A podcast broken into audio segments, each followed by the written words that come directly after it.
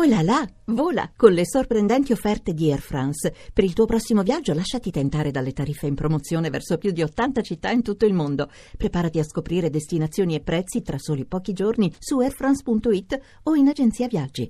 Il racconto del venerdì. Carlotta Barilli legge Il brutto anatroccolo di Hans Christian Andersen.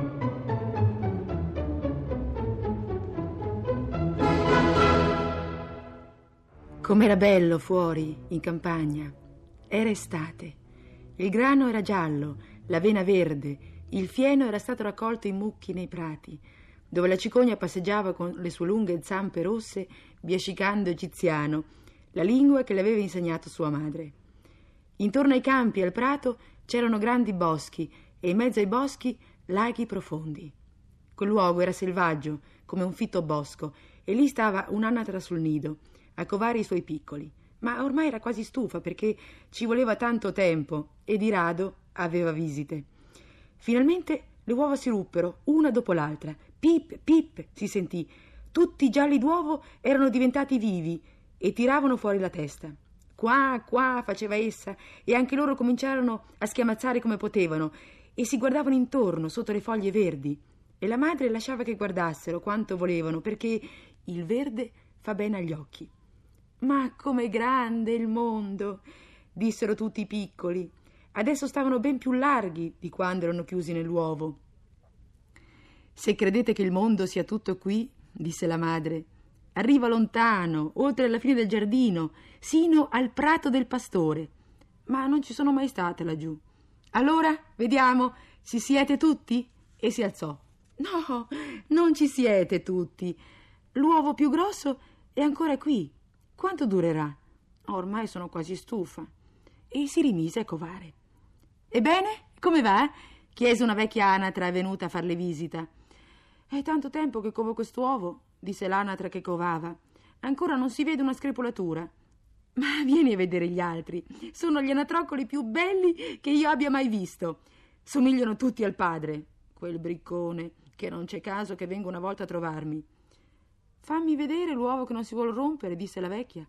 Scommetto che è un uovo di tacchina. Anche a me una volta giocarono un simile tiro. Sì, è proprio uovo di tacchina. Lascialo stare e insegna a nuotare agli altri piccoli. Eppure voglio covarlo ancora un po', disse l'anatra. Ho covato tanto che, visto che ho fatto trenta, faccio trentuno. Fai pure, disse l'anatra vecchia e andò via. Finalmente l'uovo grosso si ruppe. Pip, pip, fece il piccolo e ruzzolò fuori. Era molto grande e brutto. L'anatra lo guardò. È grosso in un modo spaventoso questo anatroccolo, disse. Non somiglia a nessuno degli altri. Che non sia davvero un pulcino di tachina. Mmm, lo sapremo subito. In acqua lo voglio vedere. Dovessi buttarcelo dentro a calci. Madre Anatra uscì con tutta la famiglia nel canale e plof saltò in acqua. Qua, qua, chiamò e uno dopo l'altro tutti gli anatroccoli si tuffarono. L'acqua si chiuse loro sul capo, ma tornarono subito a galla e si lasciarono galleggiare dolcemente. Le gambe si muovevano da sole e tutti c'erano, anche il piccolo brutto e grigio nuotava. No, non è proprio un tacchino, disse. Guarda come muove bene le gambe, come si tiene diritto. È mio decisamente, ma le altre anatre intorno guardavano e dissero ad alta voce Guarda, guarda, ora ci arriva tutta la processione, come se non fossimo già abbastanza. Ah, che orrore, ma com'è brutto uno degli anatrini. Quello non lo vogliamo tra noi. E subito un'anatra volò su di lui e lo beccò alla nuca.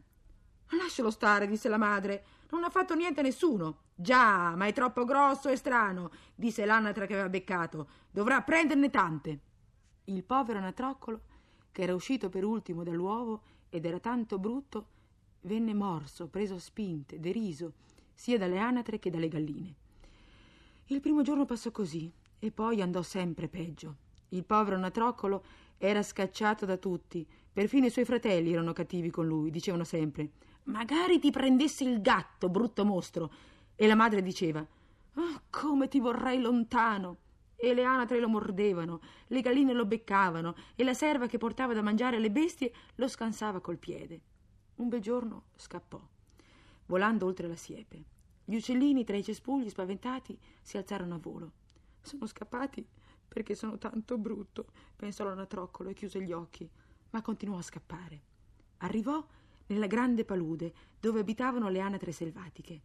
Restò lì tutta la notte. Era tristissimo e stanco. Al mattino le anatre si alzarono e scorsero il nuovo compagno. E tu chi sei? chiesero. E l'anatroccolo si girò di qua e di là, salutando come meglio poteva. Sei infinitamente brutto, dissero le anatre selvatiche, ma per noi fa lo stesso, purché non ti sposi nella nostra famiglia. Poveraccio, non pensava davvero a sposarsi. Chiedeva soltanto il permesso di restare tra i giunchi e bere un po' d'acqua di palude. Era lì da due giorni e due notti quando giunsero due oche selvatiche, anzi due paperi, poiché erano maschi. Non era passato molto tempo da quando erano usciti dall'uovo e perciò erano tanto spavaldi. Ascolta, amico, dissero, sei tanto brutto che ci piaci. Vuoi venire con noi e diventare uccello di passo?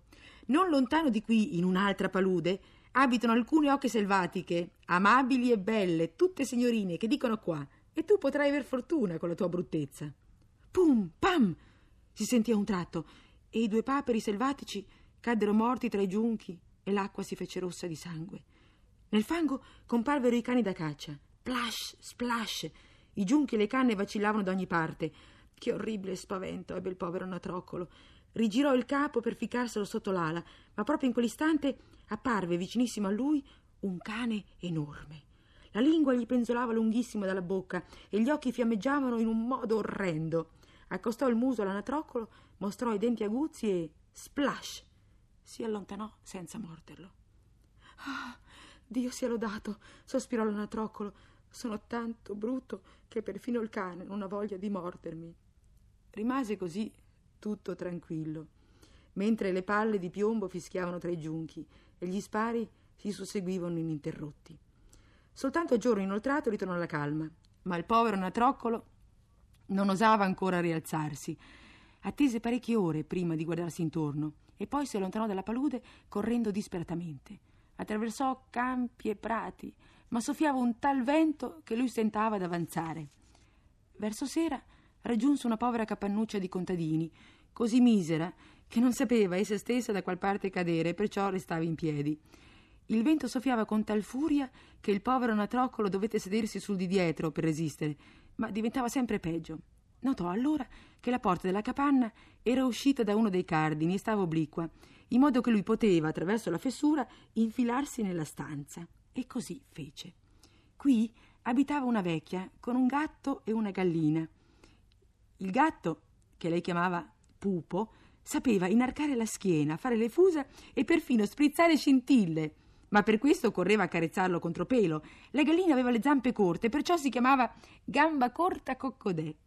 Deponeva bene le uova e la vecchia l'amava come fosse stata sua figlia. Al mattino l'anatroccolo estraneo fu subito notato e il gatto cominciò a fare le fusa e la gallina a chiocciare.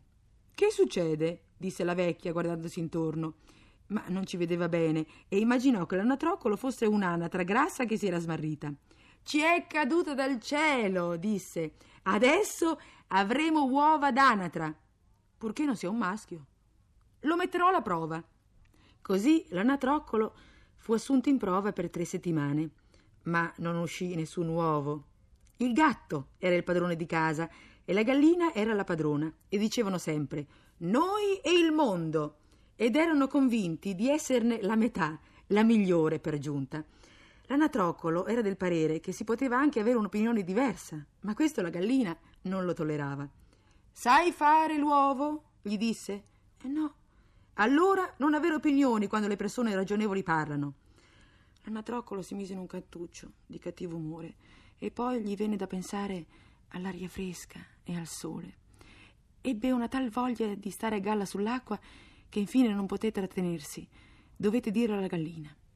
Che ti prende? gli disse.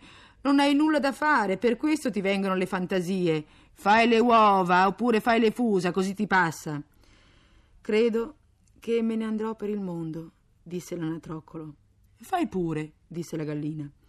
E l'anatroccolo se ne andò. Galleggiò sull'acqua, si tuffò giù fino al fondo ma per quella sua bruttezza era trascurato da tutti gli animali. arrivò l'autunno. Le foglie del bosco diventarono gialle e marroni. Il vento le afferrò facendole turbinare intorno e su in alto. L'aria aveva un colore gelido. Passavano nuvole pesanti di grandine e neve e sulla siepe c'era il corvo che dal gran freddo gracchiava au au. A ripensarci vengono i brividi. Povero Natroccolo come stava male. Una sera che il sole calava più bello che mai, sbucò dai cespugli uno stormo di grandi uccelli stupendi. Mai l'anatroccolo aveva visto uccelli così belli. Erano d'un bianco abbagliante, con lunghi colli flessuosi. Erano cigni. Essi mandarono un grido bizzarro, aprirono le stupende grandi ali e dalla fredda regione si allontanarono a volo verso paesi più caldi, verso il libero mare. Si alzarono alti, altissimi, e il piccolo brutto natroccolo sentì una strana nostalgia nel cuore. Cominciò a rotolare nell'acqua come una ruota, tese il collo in aria verso di loro e mandò un grido così acuto e strano che ne ebbe paura lui stesso. Ah, ah, non riusciva a dimenticare i begli uccelli, quegli uccelli felici. E quando non li vide più, si immerse nel fondo dell'acqua e tornata alla superficie era come fuori di sé. Non sapeva che nome avessero quegli uccelli, né dove volassero, eppure li amava come non aveva mai amato nessuno. Non li invidiava per nulla. Come poteva sognarsi di desiderare una tale bellezza? Se soltanto le anatre lo avessero tollerato tra loro, sarebbe stato molto, molto contento. Povera creatura brutta. L'inverno fu molto, molto rigido. L'anatroccolo doveva muoversi di continuo nell'acqua perché l'acqua non gelasse del tutto. Ma ogni notte che passava lo spazio in cui nuotava si faceva sempre più stretto. Faceva così freddo che lo spessore di ghiaccio scricchiolava. L'anatroclo doveva agitare di continuo le zampe perché il cerchio d'acqua non gli si chiudesse intorno. Sarebbe troppo triste raccontare tutte le miserie che dovette sopportare nel duro inverno. Si trovava nella palude, in mezzo alle canne, allorché il sole ricominciò a splendere caldo. Le allodole cantavano. Era venuta la bella primavera. Allora sollevò di colpo le ali che frusciarono forte in modo insolito e lo sostennero con vigore. Senza nemmeno accorgersene, si trovò in un grande giardino, dove i meli erano in fiore e i cespugli di lillà odoravano e piegavano i lunghi rami verdi fino all'acqua del canale serpeggiante. Che bel luogo e che frescura primaverile! Dal folto delle piante, proprio davanti a lui, sbucarono tre stupendi cigni bianchi, con un frullo di piume galleggiavano dolcemente sull'acqua. L'anatroccolo riconobbe i magnifici uccelli e si sentì invadere da una strana tristezza. Io voglio andare da quegli uccelli reali. Ah, mi uccideranno a forza di beccate, perché brutto come sono, oso avvicinarmi ad essi, ma non importa. Meglio essere ucciso da loro che essere morso dalle anatre, beccato dalle galline, pestato dalla ragazza che bada al pollaio o soffrire le pene dell'inferno. E volò nell'acqua, dirigendosi a nuoto verso i magnifici cigni. Questi lo scorsero e filarono con un frullo di piume incontro a lui. Uccidetemi pure, disse la povera bestia e abbassò il collo sull'acqua aspettando la morte. Ma cosa vide mai? nell'acqua chiara. Vide sotto di sé la sua immagine e non era più l'uccello di una volta, grigio e sgraziato, brutto e sgradevole, era anche lui un cigno. Che importa se siamo nati in un pollaio quando siamo usciti da un uovo di cigno? In fondo era contento d'aver patito tante miserie e avversità. Poteva meglio apprezzare adesso la felicità e la bellezza che lo salutavano i grandi cigni gli nuotavano intorno e l'accarezzavano col becco. Nel giardino vennero dei bambini che gettarono pane e grano nell'acqua e il più piccolo gridò Ce n'è uno nuovo! E anche gli altri bambini gridarono dalla gioia È vero! È arrivato un cigno nuovo! E battevano le mani, saltavano e poi andarono a chiamare il padre e la madre e nell'acqua arrivarono pane e dolci e tutti dicevano Ah, come giovane, superbo, il nuovo venuto, è il più bello di tutti. E i vecchi cigni si inchinarono davanti a lui. Allora si sentì timidissimo nascose la testa sotto l'ala. Non sapeva bene cosa avesse. Era troppo felice, ma non superbo, perché un cuore buono non diventa mai superbo. Ricordava come era stato schernito e perseguitato e ora invece sentiva dire che era il più bello di tutti gli uccelli. I lillà piegavano i rami fino all'acqua. Il sole splendeva caldo e dolcissimo. Lui allora, con un frullo di piume, eresse il collo flessuoso, esultò nel cuore. Ah, tanta felicità! Non l'ho mai sognata quando ero un brutto anatroccolo.